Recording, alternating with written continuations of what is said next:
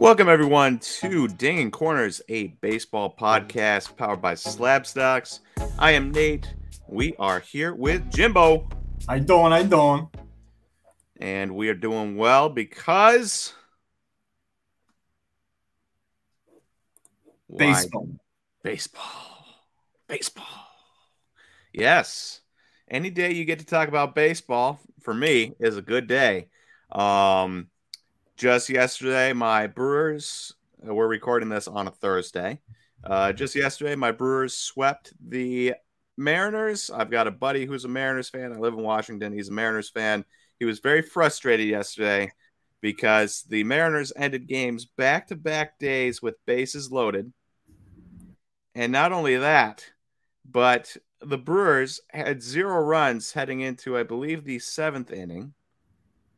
And then they ended up with five runs, four of which scored with two outs. In tw- uh, we're, Jimbo and I were just talking about this the other day. In twenty twenty-one, guaranteed zero of those runs were, would have scored because all the guys would have struck out. But you make contact, good things happen. But I'm not going to waste time on the Brewers today because we've got other things to talk about. Um, a couple of N L Central teams. Uh, one good, one bad. Neither of them the Brewers. We've got an A L or an N L West team to talk about that has been very surprising in the early going, and we have a guy to talk about who has been uh, called up unexpectedly, I'd say. And so I want to start there.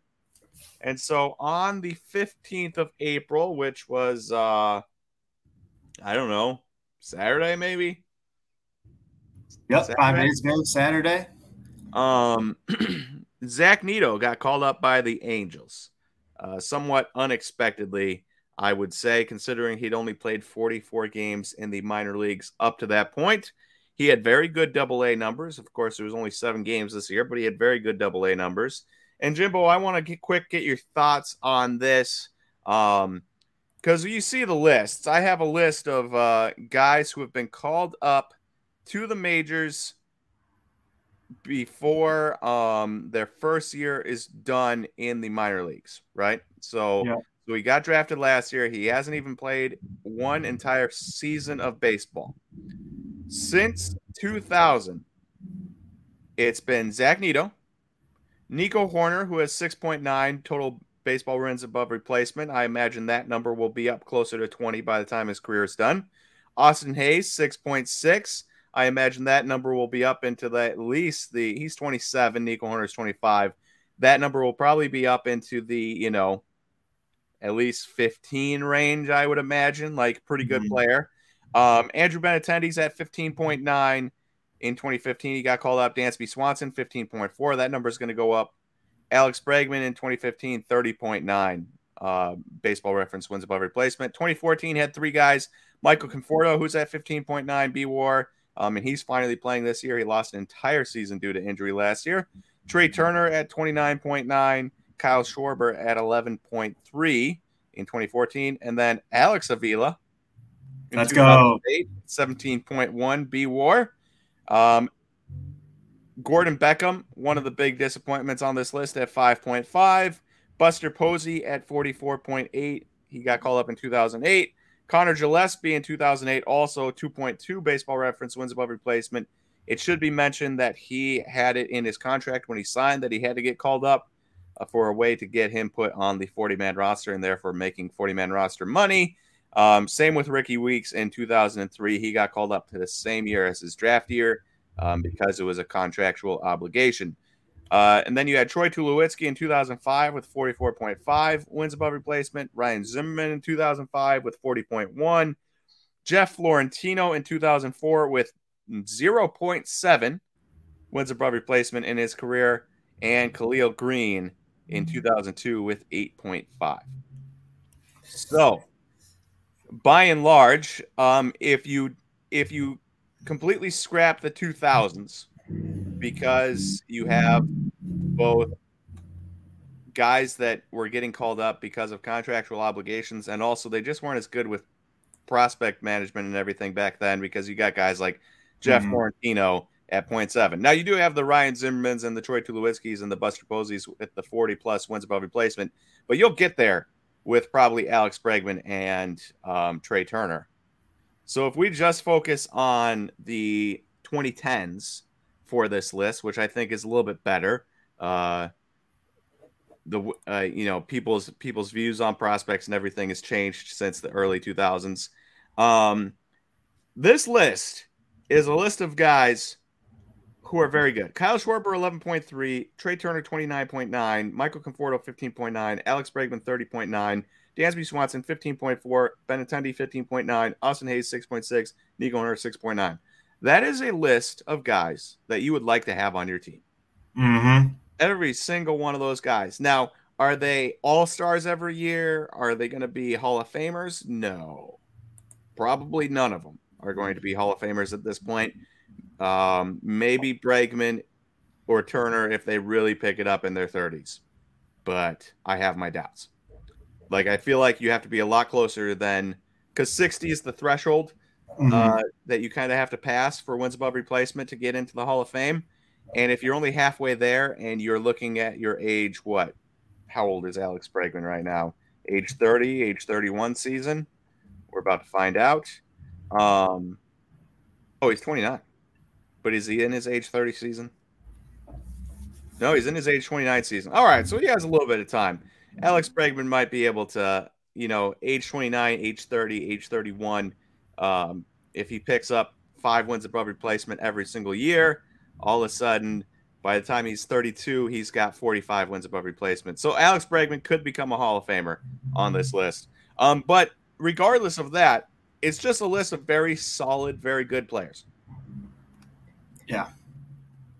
Um, and so okay. Zach Neto getting called up along the same timeline as them. In fact, even better, he had two hundred one plate appearances. Everyone else on this list, Nico Hoerner had three hundred seventy-five. Everyone else had five hundred, six hundred, seven hundred, or eight hundred plate appearances in the minors before getting called up. So, like, there is, there is, um, what words am I looking for here? Mm. Uh, there's been a standard set for guys getting called up this early to be very good. Mm-hmm. And now this is the Angels. So, you know, they do have, they know exactly what a great player looks like in, in Mike Trout and Shohei Ohtani, but also most of their prospects have been wildly disappointing over the years. Um, but that being said, the precedent has been set that if you're getting called up this early, you're likely going to go on, especially in the last ten years, um, you're likely going to go on and become a good player. Hall of Fame, maybe not. All-Star every year, maybe not. But good player that every single team would like to have on their team? Yes. And so with that background information on Zach Neto, um, I think it's now very interesting to follow his career forward.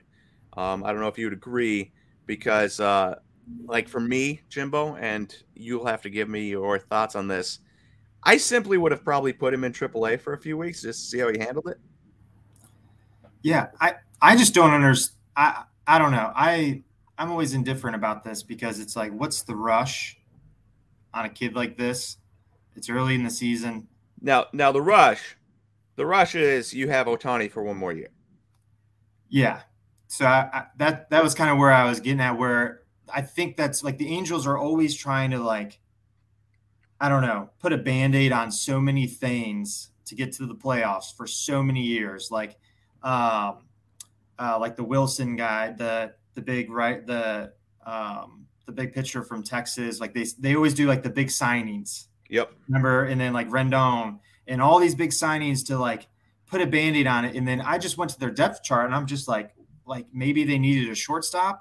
Yeah. Like, oh my gosh, there is zero depth at shortstop, but it's like, okay, let's put a Band-Aid on. Let's get Zach Neto up here. It's exciting. Um, but at the same time, it's like, why not bring in like a guy, like a Jose Iglesias who was chilling, you know, for in a, like a month. Because, because Jose Iglesias, you bring him in, he instantly becomes terrible if he's put on the Angels. That's true. Well, I don't know. Angels are great for the one, like the half season breakout, half season crash, like a like a Taylor Ward, you know, like like Actually, the low- Taylor, Taylor Ward's been pretty good.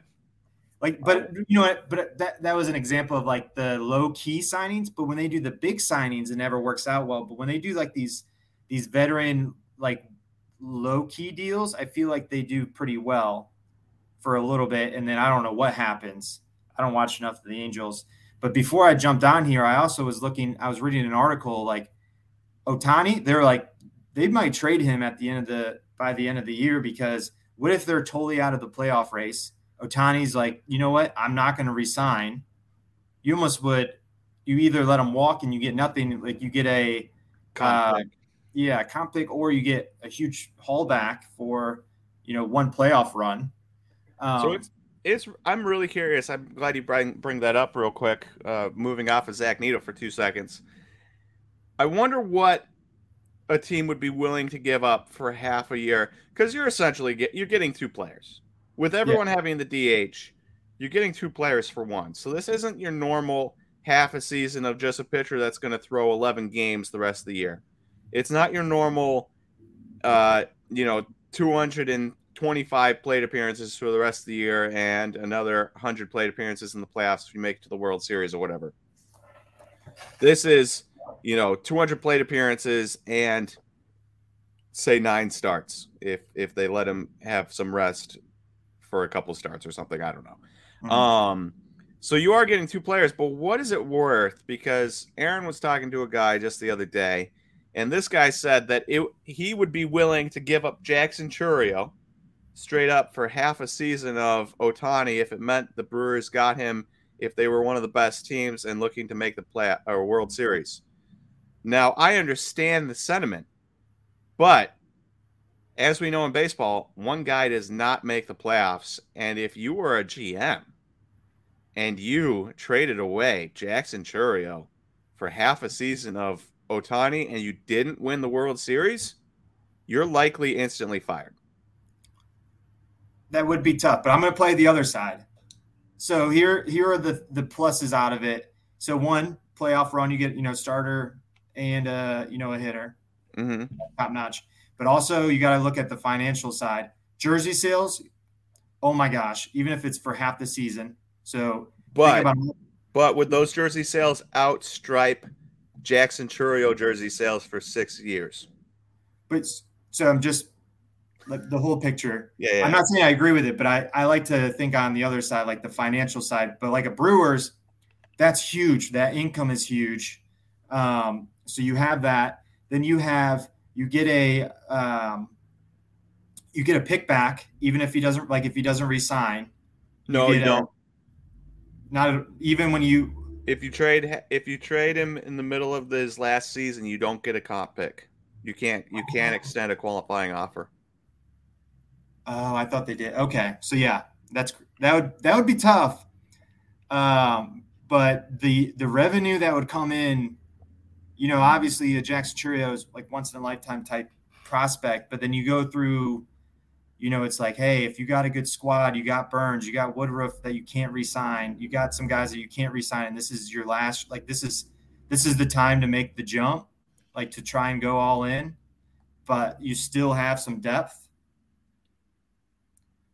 It would be crazy, but I mean, sometimes so it would be crazy, and that and so the issue is like if you wanted to offer up Sal Frelick, I'd be like, okay, that stinks, but you know it's Shohei Ohtani. If you're offering up the number one prospect in baseball, then it's like that would be tough. If that this ever- doesn't work, and Jackson Chourio goes on to become a star, you're gonna yeah. get you're gonna you're. You're going to get fired instantaneously, and you're going to be talked about for the next forty years in Milwaukee as the biggest mistake that's ever happened to the Brewers. So, do you remember Matt LaPorta? Yep. So, he was a pretty big name prospect. He t- tore it up in the minors and all of that good stuff. But we are talking we are talking about two thousand eight here. I mean, how many times did prospects fail back then where – like, they're pretty good nowadays at if there's a high prospect, there's a good likely, high likelihood of them becoming pretty stinking good. Maybe not a star, but if you're ever in the top ten, you're likely going to be pretty decent.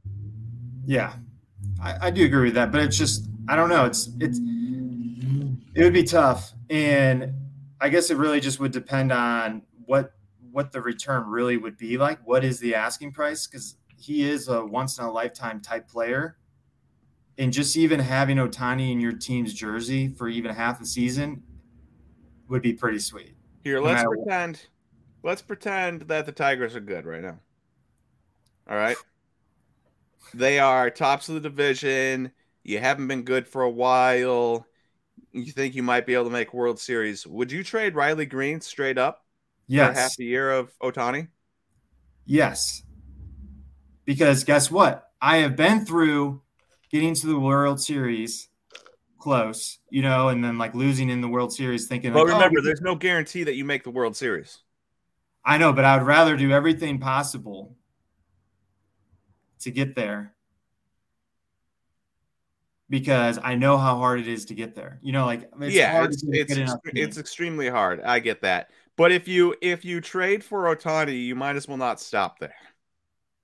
Yeah. Like if I'm a if I'm a team and I'm grabbing Ohtani, be my D H and my am one of the starting like a like a rotation of Ohtani, Woodruff, and Burns, that would be unbeatable. Yeah. I mean, that would be in a in a seven game series. Two of those guys are pitching twice. One of those guys is pitching once, which is probably Woodruff. Um, and then you you throw like a Wade Miley as a change of pace the fourth game, and you might be able to win that because it's it's absurd. Like yeah, it would work. That being said, we have seen crazy things happen where the best team on paper is a failure. And so I'm just, I'm just like, I understand the sentiment, but how many times do we see the best team on paper fail? Yeah. How many times does the team that goes for it all end up missing it? And then you look back and you say, okay, Jackson Chourio could become nothing, right? He does have major strikeout problems right now in Double A. That being said,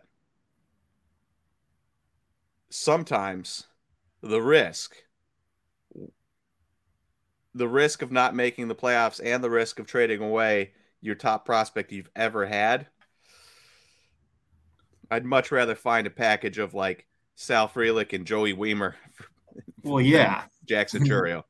Well, all day, all day with that. Um, but it but is I think that I think that could get it done if you're giving two top fifty prospects and some change as opposed to, I don't know. I, I don't, I mean, you look at a team like the Mets or something like that, dude, like there's going to be teams that I'm telling you just for the dollars.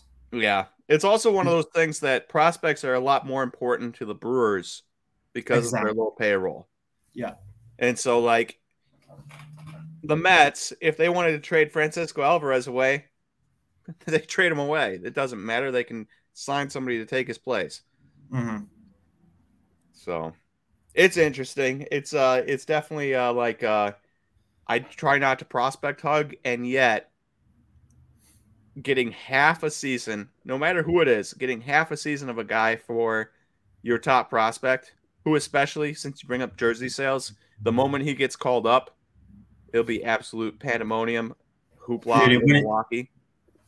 Jersey sales, though, can't no one can even compare to uh, an Ohtani market.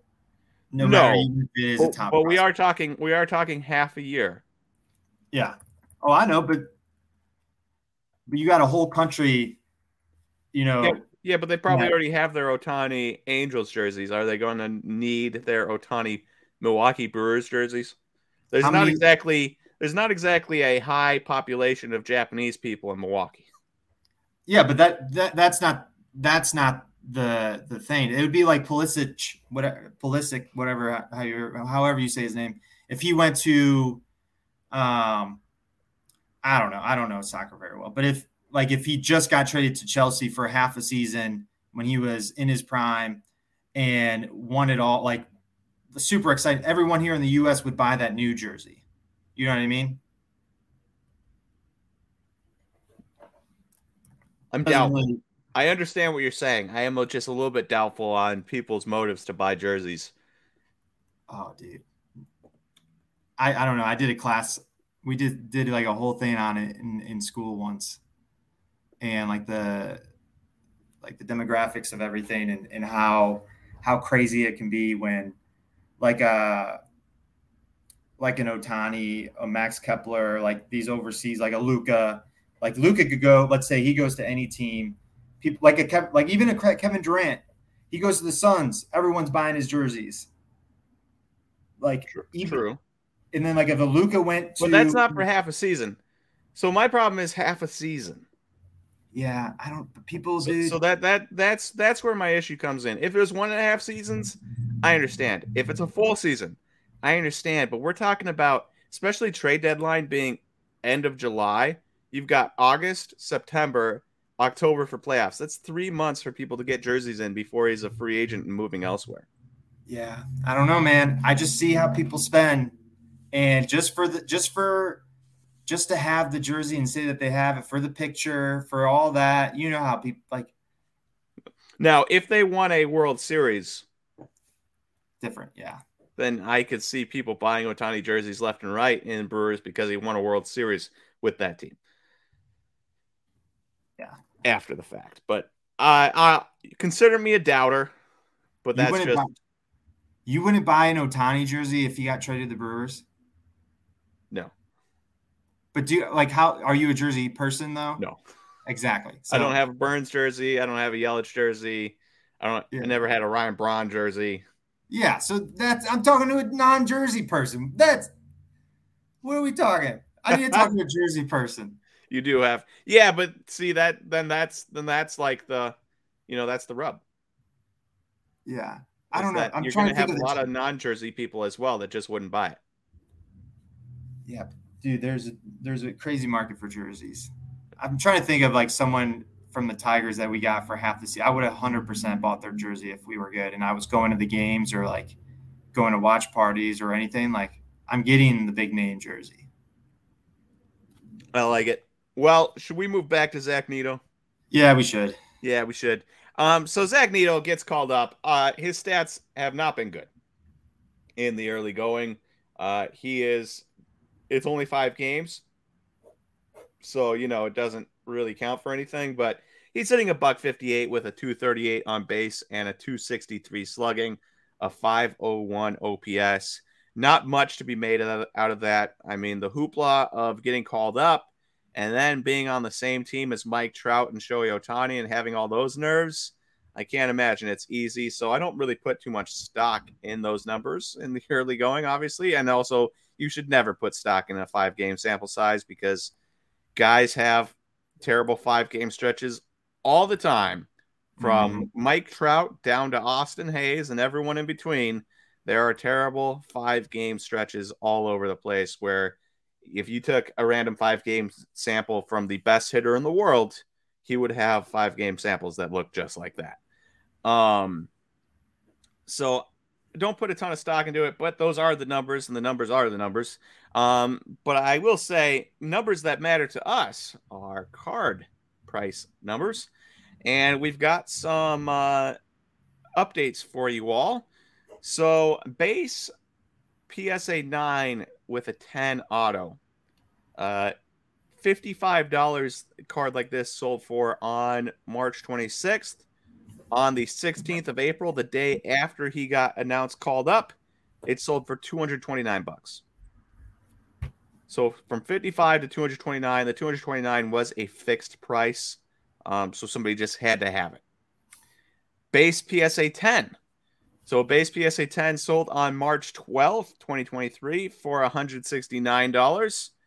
On Um, the fifteenth, a P S A ten ten, so the ten auto as well, but still a P S A ten sold for four hundred twenty-five bucks. So from one hundred sixty-nine to four hundred twenty-five. A couple days later, on the nineteenth, a base P S A ten sold for three hundred twenty. So even after his slow start in the majors, uh, his price is still significantly up by one hundred fifty bucks, um, which is pretty cool. And then one last one here, Green Auto, numbered to ninety-nine, P S A ten.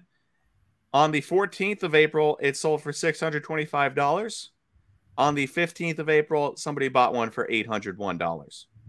So one hundred seventy-six dollars difference in one day. Now, it will be mentioned that if you don't have a if you don't have a um, card L L C set up for selling, you will lose all of that money to taxes at the end of the year and eBay fees. So you'd buy it for six hundred twenty-five dollars, you'd sell it, you'd lose your twelve point five percent, and then you'd lose your twenty-eight percent on top of that for taxes. So you're not tax experts. What? We are not tax experts. We are not tax experts. But I do know that the uh, the uh, I'm pretty sure that it's twenty-eight percent on for for the tax at the end of the year, but I could be super wrong on that. So somebody, if somebody knows better than me, they should uh, let me know. Um, but you would you would likely lose all of that money uh, if you sold it one day later, which kind of stinks. So shout out to the U S government for taking our money. We love you, Uncle Sam. Yeah, that was Nate, not me. What? I said, we love you, Uncle Sam. That was Nate, not me. we we gotta be. Uh... But dude, that's what's crazy about debut. I'm so glad. Like I'm, I you know how like when we when I first started doing this podcast with you, like I was always I always preach sell at debut, sell at debut. And this is, was like a great example of why, because the excitement, there's just so much excitement when a, a person gets called up, yeah, that almost every time it explodes. Now, here's the thing. And I, I have mentioned this before, but I will mention it again.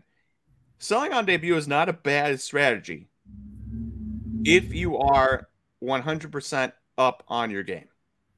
Yeah, that's what's if, tough. If you are aiming to sell on debut and you miss it by a day, sometimes you're missing hundreds of dollars. So true.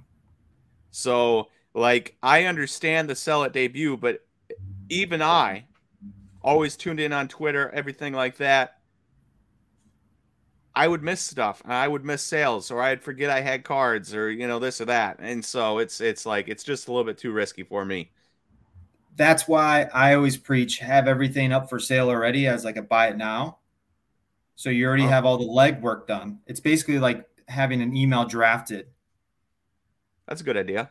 And put it up for the buy it now price, and then you can adjust. Exactly. So, but it's always up, because even if, even if it's not at the debut, let's say, I don't know, Zach Neto has a four home run game in the minors and someone gets super excited, and there's just not a lot of up on eBay or on any of the platforms. They get excited and click it. You just never know. You just never know. It's true. And in base, the Bowman baseball card, you know, uh, world, I feel like the supply is so much lower than a lot of the other sports, because really it's Bowman, like Bowman's king, right? Until they, until they make they de- their debut, and then they're in Topps Chrome and all this other fun stuff. And, and even then, Bowman is still king. Exactly. So a lot of times, like uh, like a Cole Young, like we talked about Cole Young, you know, he's really exciting. He's someone that I'm like, ooh, I'm going to go on eBay, eBay and check. There's just not a lot on there. Yep. So if you're one of the few and you're ahead of it and you have it already listed, that's that's what I why I preach sell at debut. But you have to have it done early, have all the work done, have it already listed, and like you said, you have to be ready when it happens. You got to be quick. You know what's funny? Speaking of Cole Young, so he's hitting three eighteen with a four fifty-five on base and a five hundred slugging. True to form, no home runs. Yeah, dude, he just I've wa- I've been watching him. He's fun. He just takes whatever the hitter gives him, and he just gets on base. It's um, not- have you heard of? Uh, speaking of random, random guys, I'm gonna do a prospect of the week right now. All right, cool. Uh, Who we in got in the middle? Unexpectedly. But have you heard of Carlos Jorge? Yes, with the Reds. Yeah. Just looked so this, him up this morning. This kid's cards come out in a couple of weeks. And he is uh, A-ball, nineteen years old, two and a half years younger than uh, league average in the Florida uh, Florida State League or whatever it's called. Mm-hmm. Um, Florida Atlantic. Which is which is a massive ballparks down there, from what I remember. Uh, massive ballparks, and he is hitting two seventy-six with a four thirty-two on base and a five fifty-two slugging, nine eighty-four O P S. This is one of those things where, like, if you're buying into a break and you're buying the Reds, this is like an a bonus on top of um, Cam Collier. Thank you, Cam Collier. All over it. So I uh, I was looking at this kid's stats just yesterday, and uh, he is he is very, very impressive in the early going. One double, two triples, one home run, seven walks, eight strikeouts. You know, a lot of things I like to see in a guy. Mm-hmm. Um, so just keep that in mind. Yes, sir. One other thing, I've actually been watching the that team's minor, like uh, on T V a lot. Yep. And so he hits leadoff. The, the reason why I really like that kid, he hits leadoff. And then there's this kid, uh, Leonardo Balcazar. Balcazar. Yeah. He hits third. Cam Collier hits fourth. If so you remember, what, what you're saying is this is going to be a team that that go, climbs up the ladder together? That, and there's like so much protection in the lineup. Like in the minors, it it's already, you know, the pitchers aren't always the best. But if you have a lineup like that, good luck as a young pitcher, and they're all they're all gonna, I feel like, be even better together because of that lineup. Yep. So I, uh, how has Balcazar been doing? I have a refractor of his number to four ninety-nine sitting around here. I mean, he's been taking off. I've been trying to find his stuff, um, but he's interesting. That whole red man, I was d- doing a deep dive on the whole Reds organization this morning. They have some talent. Uh, dude, he's trash. He only has an eight forty-four O P S. Balcazar? Yeah. Yeah. Eight. What, what What is his stat line? Um, he is hitting two sixty-five with a four thirty-two on base and a four twelve slugging, um, eight forty-four O P S. Now, this is his technically not eight, age nineteen season, just like uh, – Carlos Jorge, but um, he is just eighteen right now, eighteen and three hundred seven days, whereas Jorge is nineteen, two hundred ten days. So yeah. It's a pretty big difference there in ages. You know, and this is another fun thing. You know how you talked about, hey, it's only a five-game span. So, like, literally last week, Leonardo Balcazar was hitting over three hundred and he was crushing the ball. And then he had a couple games where he, like, you know, one hit or no hits or whatever. And now his average is down to two sixty-five. Yep. Which is so that, why we shouldn't put that many much stock into early season stats for these guys either. But it's a exactly. lot more fun to put stock into short, small sample sizes if they're doing well and not put stock into it if they're not. Yes. But I thought that would be so. Be careful when this new Bowman comes out, because some of these the guys that are coming out, they might be have great numbers, but it, if they're only in the minors for like a month, small sample size. Um, speaking of sample sizes, so two games ago, Yelich was an under seven hundred O P S, and then he had three hits, including a home run, and he raised his O P S to like seven twenty-three, which not great, but at least respectable somewhat. And then one game later, his O P S is down to six ninety-eight. So, you know, yeah. the uh, the these things tend to just jump all over the place in the early going. Um, let's move on from our pro- unexpected prospect of the day. And he has no cards yet. It's coming out in twenty twenty-three Bowman, which is coming out on the twenty-sixth. Um, I will – I Jimbo, I assume Kentucky Roadshow will have some breaks. Absolutely. We will have them in all uh, product in all the shops. And then also we will be having some breaks for sure. Probably on our website. Um, not sure how, how much we're getting, but yeah, we always do some fun stuff with Bowman. Sweet. Uh, Slab Stocks breaks will also have some breaks. I believe we are getting in five cases of Jumbo. Um, and then I will also hopefully haven't nailed this down yet, but hopefully we will be, I will be getting to do a Bowman maybe release day break with the guys at Foul Territory. So we will see if that, if that ends up happening. Um, that was my suggestion, and it did seem like they thought it was a good suggestion, but uh, we will see if, if it happens or not. Um, but yeah, that should be a good, good day. And Carlos Jorge, Uh, definitely, definitely interesting. I might even buy into the Reds. I'm always Ooh. hesitant because, you know, I see the, I see the, uh, the hits, and it's like you buy into the Brewers for Jackson Chourio in a, in a break, and one of his cards comes out of an entire case, and it's like, ooh, yeah. So like, there's risk there. Um, but we'll see how much the Reds are. Maybe I can find a. a slightly cheaper break or something mm-hmm. to buy into where my wife won't kill me. Um, yes. With, with that being said, though, here's another reason why I love Bowman breaks when uh, because there's so much value. I just found a box yesterday, and there was like twenty Jordan Walker base chromes, Bowman first chromes. How much are those? Three, four oh, bucks a piece? They were they're forty-five last time I checked, which was yesterday. forty-five dollars? Yeah. P S A ten? No, no. Raw. Base Jordan Walker? Oh, Jordan Walker. Jordan Walker. I thought you were saying, in my head, you, you said Jordan Walker, and in my head, I translated it to Jordan Lawler.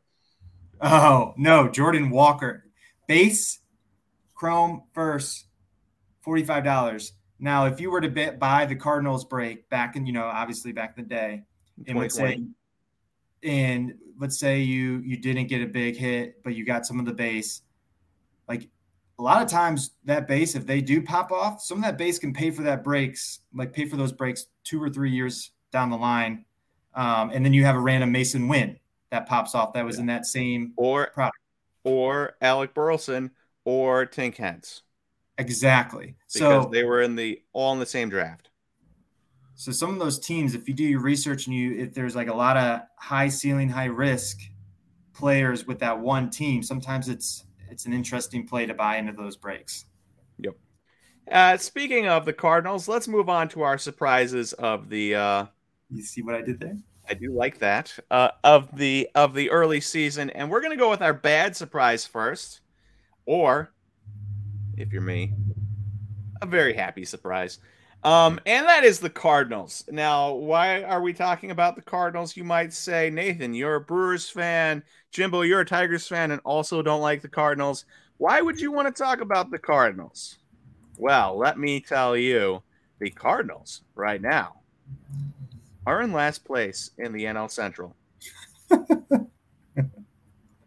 Well, okay. I hadn't checked since yesterday's game. They are half a game up on the Reds for last place in the N L Central. All right, so they're eight and eleven.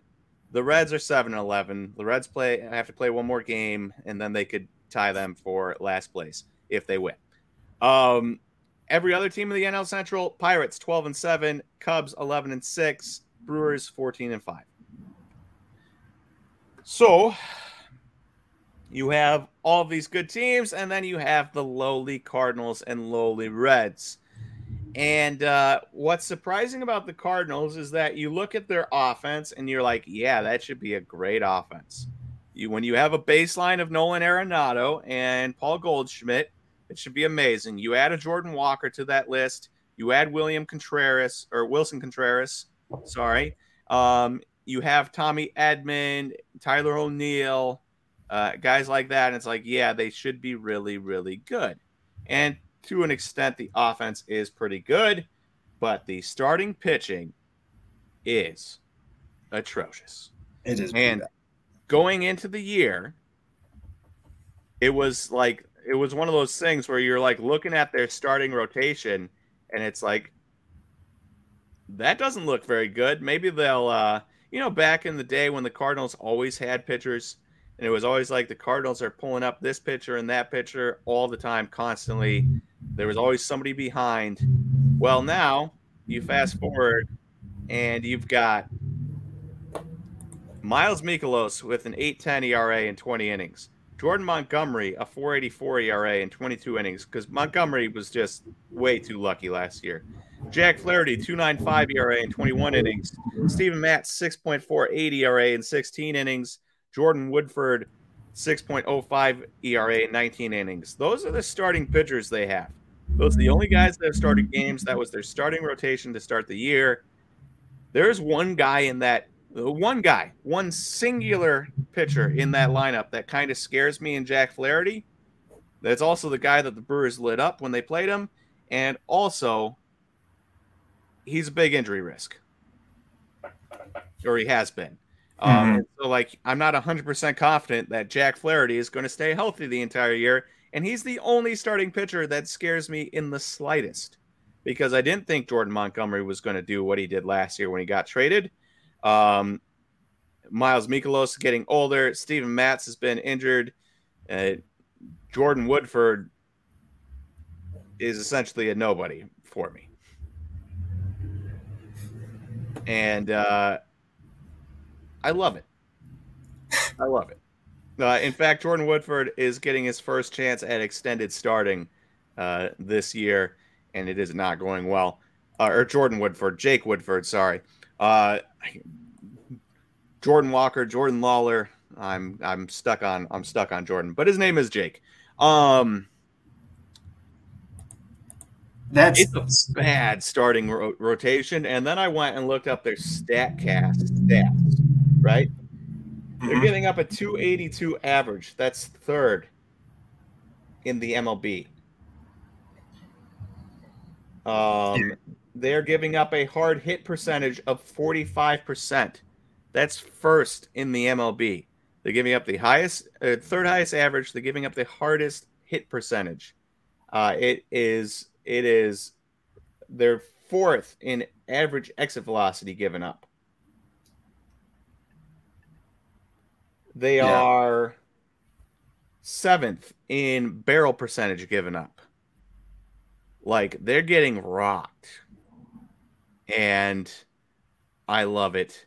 And this was the biggest, this was the, for me, this was the biggest, like, question mark going into the season. Like, as we know, you can have great offenses. I learned this back in the day with the early Brewers. It does not matter how good your offense is. You can have Ryan Braun and Prince Fielder and Corey Hart and Ricky Weeks and J J Hardy uh, and all of these guys hitting twenty, thirty, plus home runs in a year. In fact, we had one year, Casey McGee, we had one year where Corey Hart, Ryan Braun, and Casey McGee also all hit thirty plus, and Ricky Weeks and Prince Fielder both ended on like twenty-nine. So we essentially had five thirty home run hitters. We did nothing. Nothing, because our pitching was not good. And so if I've learned anything, you can have as vaunted of an offense as you want. You will run into a team with really good starting pitching and not as good of an offense, and you'll get just absolutely wiped off the face of the earth. Because it's all about it's all about starting pitching. Everything else, secondary. Starting pitching is the most important thing in baseball, and the Cardinals don't have it, and I expect this bad surprise start to continue no matter how well their hitting goes. So, bringing back Ohtani, if they, you know, let's say they're they're doing well. Let's say the Cardinals are doing well throughout the season. Starting pitching still isn't there. Does it make sense for them to make a move? Let's say Jordan Walker straight up for Ohtani. I don't think they would ever do that. I could be wrong. I just have a hard time. I don't know. Maybe it, it would have to be if they thought they were. They would have to get a lot hotter than this. You know, yeah, they, they would have to legit think they are a contender for um, a World Series to pull that move off. Mm-hmm. And uh, with this pitching rotation is a Ohtani Flaherty with the rest of the crap they have in that rotation. Good enough. Wait, well, Waino will be back, but man, he's getting he's that's getting fair, but he's old.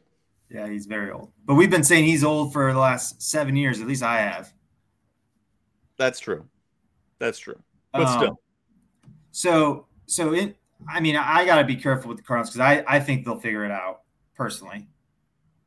uh, throughout the season. Now they do have Gordon Gray Sefo in triple A, so that could be a that could be a fix if he gets called up. But yeah, but I just feel like I don't know what something with the Cardinals. They get these trades randomly that that they don't ever give up much, and then oh, they get oh oh Arenado, Paul Goldschmidt. Yeah, yeah, yeah. But for every one of those, you also have Sandy Alcantara, Randy Arozarena. Yeah, but that's the Rays. You know, the Rays with Randy, you don't ever, no one trade with the Rays. That's what I discovered this morning. Um, that uh, that one prospect, Junior Caminero, not to go off topic, but I realized he was with the he was with Cleveland. Of course, the Rays trade for him, and, he, and he's fantastic. The but, the the Cardinals traded away Zach Gallen and Sandy Alcantara in the same deal for Marcell Ozuna. Yeah, that's tough, right? Imagine if they had both those guys right now. That is tough. They'd be if both those guys were playing like they were on their teams, but for the Cardinals, they would be easily the best team in the N L Central. And combining them with Jack Flaherty, they'd probably be the best team in baseball. Um, as for the Randy Arozarena trade, or Arozarena, uh, he was traded with him and Jose Martinez for Edgardo Rodriguez, Matthew Liberatore. That's tough. Uh, and Matthew Liberatore um, struggled last year in his brief call-up. And this year in triple A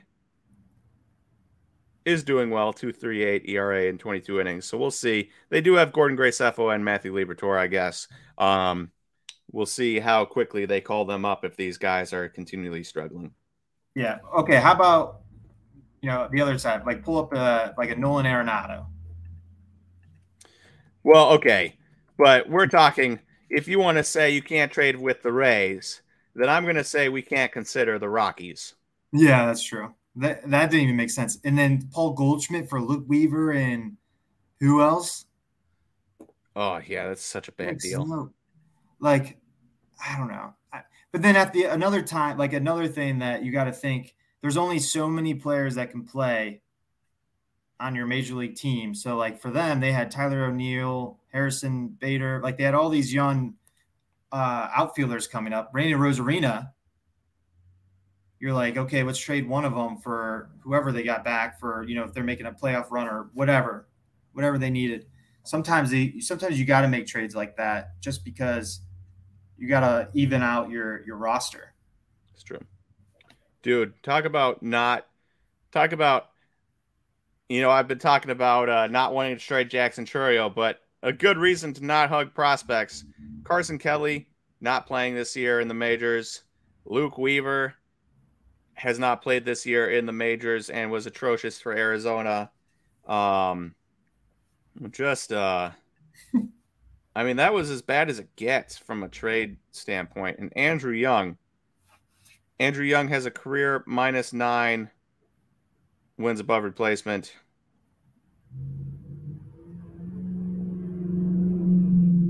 What's weird is he, he last played in twenty twenty-one. He put up a one oh seven O P S plus, a one ten O P S plus the year before that, and yet he's not uh, in the majors. Like, I feel like that would be the type of guy that could get some at-bats. But anyways, uh, we digress. The Cardinals pitching is bad. They do have guys in triple A that can come up. Um, as we as we know, these guys don't always just come up and dominate, so you can't exactly expect two triple A guys to save the rotation no matter how good of prospects they are. Um, and right now that rotation needs saving because outside of Jack Flaherty, it doesn't look great. Yeah. Uh, should we move on to the good surprises? Good surprises. Good surprises. All right, let's move on to the good surprises. And numero uno for good surprises, I'm going to go with the Diamondbacks. And the Diamondbacks right now are currently leading the league, or not leading the league, leading their division in record at eleven and eight, whereas everyone else, including the vaunted Dodgers and vaunted Padres, are under five hundred. Now, it should be mentioned that the Padres are getting um, Tatis back. The day of this recording, they're getting Tatis back, so we'll see how that goes. Uh, we won't be talking about it this week on the podcast because we're not recording on a Friday, but um, it is, they are, uh, it will be fun to, it will be fun to see how they do. Mm-hmm. My, my one, my biggest surprise are, is Pittsburgh. And I, I think I'm becoming a, a Pirates fan. I'm not sure, to be honest with you, but it's starting to feel like I am a fan of them because I do watch them a lot and they are fun to watch. They got a little bit of a youth movement. They got some sneaky pitchers, some sneaky relievers. They got McCutchen coming back. Like, dude, McCutchen, man. Yeah, like, oh, my gosh, he looks pretty solid. They got a dude named Connor Joe, came over from Colorado last year. He's hitting well. Even with O'Neal, another three-home run game. Yeah. O'Neal, even with O'Neal Cruz going down, like, th- they're doing just fine. They got this kid in center, uh, something Bay, G. Jason G- Bay? No. Holy smokes. That's a throwback. But they got this kid in center, Ji-Hun Bae, or I forget his exact name, but dude, that dude can fly. He's ex- he's kind of he's pretty fun to watch. Um, but that's that's been a fun division. The Brewers, that that division's been fun, man. Even the Reds, they got some good some good arms. They got some sneaky players in the lineup. Kevin um, Newman.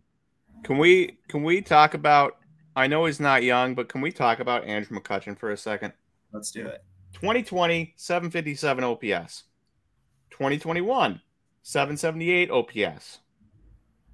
twenty twenty-two, with the Brewers last year, seven hundred O P S. Mm. Uh, ninety-nine O P S plus. So that was actually his first year in his entire Major League career where he had under a league average O P S at ninety-nine, uh, which is pretty good. And then you have this year, thirty-six, back with the Pirates for the first time since the age of thirty. And he's casually hitting three ten with a four seventeen on base, five eighty-six slugging, one thousand three O P S, four doubles, four home runs, uh, three steals to only one caught stealing, eleven walks to nine strikeouts. Are we about to have, like, M V P Andrew McCutchen return at the age of thirty-six? Dude, I'm here for it because, I don't know, I just, every time I see him, even in a different jersey, I just think of him as as a Pirate. And, like, he lives in Pittsburgh in the offseason. Like, he's back home now. Dude, who knows? It's it's incredible. I mean, we're talking about a dude who looked like he fell off the map last year. Now, that Brewers team had other issues. Um, they... uh. It just seemed like they just weren't having. They just didn't seem like they were having fun. Yeah, a lot of the year. Like, it seemed like a very miserable place to be, and that can really get on a guy, especially a guy late in his career, I would imagine. So, uh, so to not have that, to be on a young upstart Pirates team back home, I can see where that would help. And uh, he has been. I mean, he has not put up over a two. He's been under two sixty. Since twenty eighteen, average. Um, and yet here he is, early going, obviously, but three ten. It's crazy. And only eight of them are extra base hits. He's slapped ten singles around. But I also think that might be a, a product of today's game. With, have you noticed, like, it feels like guys are more willing, at least from me watching the Brewers and what they've been doing, um, was we talked about this, a lot of a lot more contact with the Brewers this year than in previous years. Not everyone's going for home runs. Um, it seems like guys are willing to take their walks. They're willing to hit singles, whereas the last couple of years it felt like you had to get extra bases on every hit or else you were a failure. This year, especially with the bigger bases, um, limited pickoffs, it seems, at least to me, that guys are just willing to just go station to station, take the extra, take the bag they can get, And so I, I it seems like even right-handed hitters like Andrew McCutchen, we thought, you know, the ban shift would help lefties. Um, but even righties like Andrew McCutchen getting ten singles in the early going, uh, kind of unexpected, Dude, at least from uh, the shift is the shift change is huge because it changes your approach at the plate by like a ton. Like, yeah, there was a time where if, if they load up on one side, you almost have to hit a home run or something just yeah. to get it out, just to get it from not being touched. It's nuts. It's- It's awesome. I, I, I like it so much more. You know, it's just a single, right? The most boring thing you can have in baseball outside of a walk. And yet it's so satisfying seeing guys just, especially when you got guys on and it's not like, I got to try to hit a double here. I got to try to hit a home run. It's, I got a guy in first. I'll try to slap a single, get him to third. Next mm-hmm. guy, I'll try to slap a single. Maybe I'll take my walk. Maybe I'll ground out. But as long as I drive that guy in. Beautiful yeah. baseball. I love it. One other thing, you know what's crazy? I know we didn't talk about this before, but you know what I just saw that is absolutely crazy? Tampa Ray or Tampa Bay Rays have a plus eighty-three run differential. Um, my brother was just actually talking to me about this. So they did a they did a he didn't share the graph with me, but he said he saw a graph where they did the run differential and then the strength of schedule. Uh, right. One is one axis. One is the other. If you're in the, in the right-hand quadrant, top right quadrant, you, you both have a good run differential and a good, like a strong strength of schedule. And so the, the Rays were in the top left-hand quadrant because they've had an, a, they have an insane run differential, but like, an absurdly easy schedule. Yeah, because they're playing the Rays. They have played no, because the, the Rays have played the Reds, the Tigers, the A's, the Nationals. The okay, team, the, the, the one good team they played, the Blue Jays, beat them twice out of three games. Every other team they've played is is bottom of the league, expected bottom of the league bad. Yeah. You know, um, whereas the Brewers, on the other hand, they have played.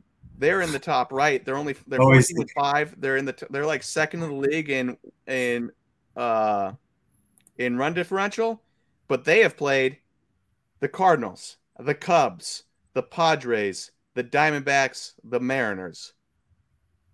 So instead of the Tigers, the A's, and all those crappy teams, they've actually played solid teams. And so I do think the Rays are a great story, dude, and they're winning games they should win, but it's also a little bit deceptive. Plus eighty-three. Yeah, but they played one good team in there and they lost twice. Plus eighty-three. But they played one good team in there and they lost twice. Dude, I get, I get that they're putting up a lot of runs against bad teams, but so are a lot of teams that play the A's. Yeah, okay, I give it, you know, the A's horrible. But still, man. I, I understand. I'm just saying, I'm just saying we have we have a bunch of samples of them playing bad teams and winning, which they should, and it's good that they are. We have one sample size, one three-game sample size of them playing a team that's good, and you're hoping they beat, and they lost two games. Man. They're... I don't know how they do it, though, with – I think they also have, to have this kid, Kyle Manzardo, down in the minors. Mm-hmm. I, I I had a, like I just have a feeling they're going to call this kid up, and this dude's going to have, like, a monster playoffs for him. Like, something like that. They're going to – I don't know, man. I just – they are very interesting. And that's with injuries. They, you know, they lost Jeffrey Springs, who had a great start, starting pitcher. Um, another starting pitcher went down, so they had to do spot last, start. Last now is out. Jeffrey Springs is out. I understand. I'm just, I'm just, in, in in case we're getting overly excited about the Rays, I want to remind everyone that four of the five teams they've played were expected, not just bad teams, fully expected to finish last in their division heading into the season. Yeah. You know what's crazy? Uh, uh, the Braves have yet to play a team over five hundred. Wow. Like maybe they played them when they played, like when at the time that they played them, they might have been over five hundred, but their record has. I, I no... mean, some of that, some of that though is because the Braves are winning. Yeah. Right. Like you, they play the Padres. Padres are expected to be good. Brewers play the Padres. The Padres are expected to be good. If the Padres had won, you know, a game, one more g- game against the Braves and one more game against the Brewers, they would be f- over five hundred. But they didn't. But they didn't. But you know that that's also like that's part of the equation. At least in the early going, part of the equation is. Yeah, but I mean, if you played twenty games, and let's say you have a, a homestand, three games. And I don't know. I just, I don't, I don't worry about strength of schedule too much early on with, with baseball, because at the end of the day, it's all, it's still major league arms. And the fact that the consistency is just crazy. Spoken like a true Tigers fan. Why is that? Uh, because you're, well, I, I'm just messing with you because the Tigers oh, wow. aren't good. So it's like, oh, oh strength yeah. of schedule, whatever. But, but, that's, but if you are playing teams that are expected to be bad, and then we look up and they are, in fact, bad, I think strength of schedule does matter. Yeah, I mean, at the but end the of the year. The Rays aren't right? a team that's going to win. I don't think the Rays are going to win a, a magical one hundred sixteen games like the Mariners uh, because they started out, what, fourteen and two, fifteen and two? True. Like, like they're yeah. going to eventually run into A L East opponents. I, I mean, I agree with – I don't think they'll they'll break the record. But, dude, a plus – eighty-three run differential in twenty games. No, they had nineteen games. That is insane. I I understand, but it, I mean, look at look at here. Look, let's look at the A's. Let's look at the A's schedule here.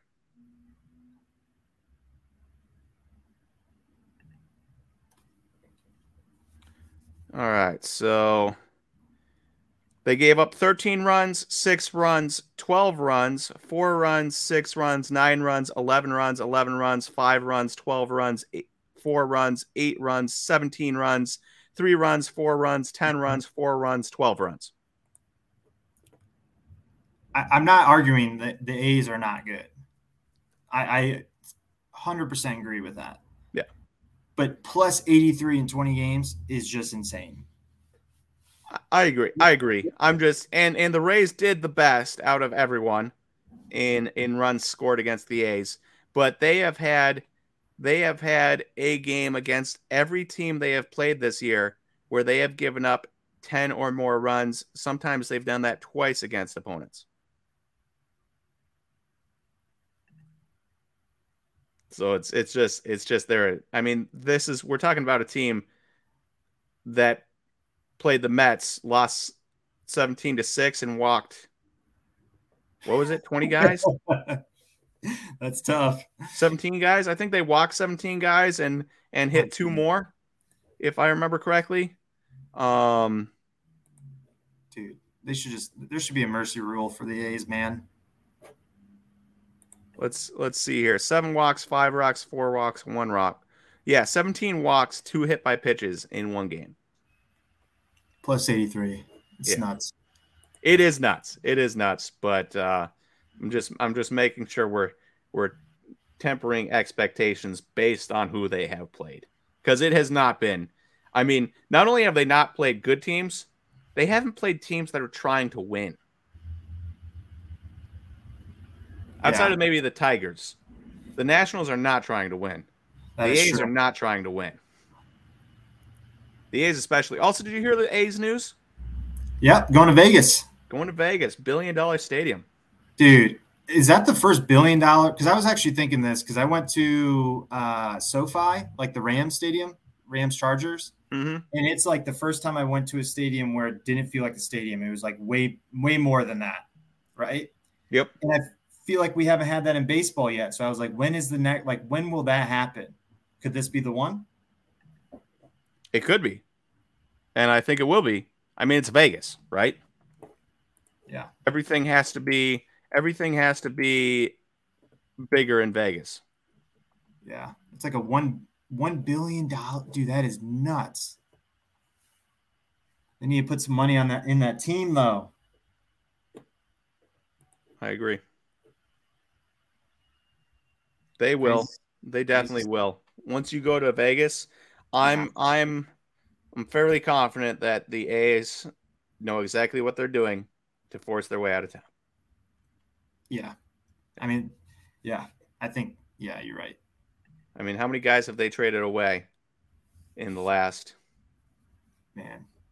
So. Um, I saw I saw something about their, like, what their starting lineup would be if they didn't trade away. With Sean Murphy and Matt Olson and yeah. Matt Chapman and all those guys. That's tough. Especially when guys like Matt Chapman, who long have been like, eh, he's kind of trending in the wrong direction here. Now Matt Chapman is like one of the best hitters in the league in the early going this year. one point four wins above replacement, which is insane. Leads the American League in doubles with nine. He also leads the American League in batting average, on-base percentage, slugging percentage, O P S, O P S plus, total bases. Yeah, and Toronto has a negative twelve run differential. It's insane. But what's uh, crazy is, so in Oakland, right, seven eighty-five O P S his first year, then an eight sixty-four, then an eight forty-eight, then an eight twelve, then a seven sixteen in his last year in Oakland, then a seven fifty-seven in Toronto, and it's like, all right, you're getting a decent bat. It's going to hit you some home runs. You're getting a decent bat that is good at defense. Like, the bat is just the extra part here where it's like, he'll hit you some home runs, and you'll be happy with it because he'll play amazing defense at third base. And all of a sudden, if he keeps this up, obviously I'm not expecting him to keep up a three ninety-seven average or anything, but if he plays his normal brand of defense with a really good bat as opposed to a de- okay bat, mediocre bat, he might garnish some or garner some uh, M V P votes. Yeah. Oh yeah. His glove alone, man. He is. He's a. He's awesome over there at third base. Curious. So veteran, you know, not super old, not super young. Has has his hot start like that on a playoff team, does his cards go up or down? Well, let me uh, card ladder this for you. We'll find out. Dude, plus eighty-three. That's so wild. You're still stuck on that plus eighty-three. Well, I'm I'm just looking throughout like like the Rangers have had a great start. They're plus forty-three. Can you can you at least admit that the I mean, teams they have played have not been good? I, I'm not arguing that at all. Like they're, the teams that they have played have been that they're not good. But the fact that you still have to hit the ball and you still have to pitch, you're like there's still it's still pretty solid competition. But plus eighty-three is just crazy. It's just wild. That's fair. Um, here I can give you a I can give you an update. June twenty-first, twenty twenty-two, Matt Chapman, black refractor auto number to fifteen, B G S ninety-five, three hundred thirty dollars. So that was last June. April twentieth, black wave, not even just a, not a solid black, a black wave, and a B G S eight, not a B G S nine point five, four hundred dollars, seventy dollars more than the B G S ninety-five true black sold last June. What and when in April? Oh, actually, the B G S eight sold two hundred thirty-two bucks June ninth. April twentieth, today. June ninth is your birthday? Oh, yeah. Hey, oh, look at that. Somebody bought a birthday Matt Chapman, did not give it to you, apparently. two hundred thirty-two dollars. Same card sold April twentieth for four hundred dollars. So we're talking a one hundred seventy dollars increase there. Not bad. That, so there is, if you buy right on some of these veterans, it's bold. It'd be it a bold, bold. It'd be a bold move. That this is like the type of buy where it's like you're probably a fan of the Blue Jays, You wanted a low numbered card of your new third baseman. You bought this Matt Chapman for two hundred thirty bucks, and then it ended up making you money unexpectedly. But does it ever go like? Does it go down at two from two thirty-two? Even nope. if he doesn't have a good year, that was the next sale I could find. That that's the question I would ask is like where yeah they might not go up a lot, but it's also less risk of them going down because they're more established. It's true, but it's also you know it's one of those things where it's two hundred. You know, yeah, two hundred thirty dollars is not small chunk chunk of change, and it's also like. Cool to have the card. You're probably not expecting it to go down, but eventually it would, yeah. right? If Matt Chapman just keeps going the way he does, he's just a decent player, and those prices would end up being, you know, it's like later on, ten years down the line, it's like a one hundred dollars card for somebody that just wants the card to have have the card. Yeah, no, I agree. So, but we should probably uh, end it off here. We are seventy minutes in, so uh, look at us, long-winded tacos. Um, Jimbo, any last words today? My last thing I would like to, to ask everyone is please leave a review on the podcast, if you don't mind. Um, we would greatly appreciate that. Can and, they do that on Apple or Spotify? Yes. Okay. I'm pretty sure. I didn't know that, so... Yes, yeah. Leave a review. That'd be awesome. And uh, give us any feedback. Anytime there's feedback, shoot it over to us. We love feedback. Yeah. Say, hey, you guys are way too long-winded. Clean it up. Or, uh, hey, I'd rather you talk about this. You know, we're open yeah. to we're open to feedback, criticism. Jimbo's open to praise. Let's go. Um. But uh, we do we do appreciate feedback. That is the only way you get better in life. Uh, so if anybody has any thoughts, feelings, or ideas, share them our way. Yes, please. All right. Well, with that, we are going to sign off today. Thank you, everyone, for listening to today's Dinging Corners, and we will talk to you next Friday. See you, everyone. Deuces.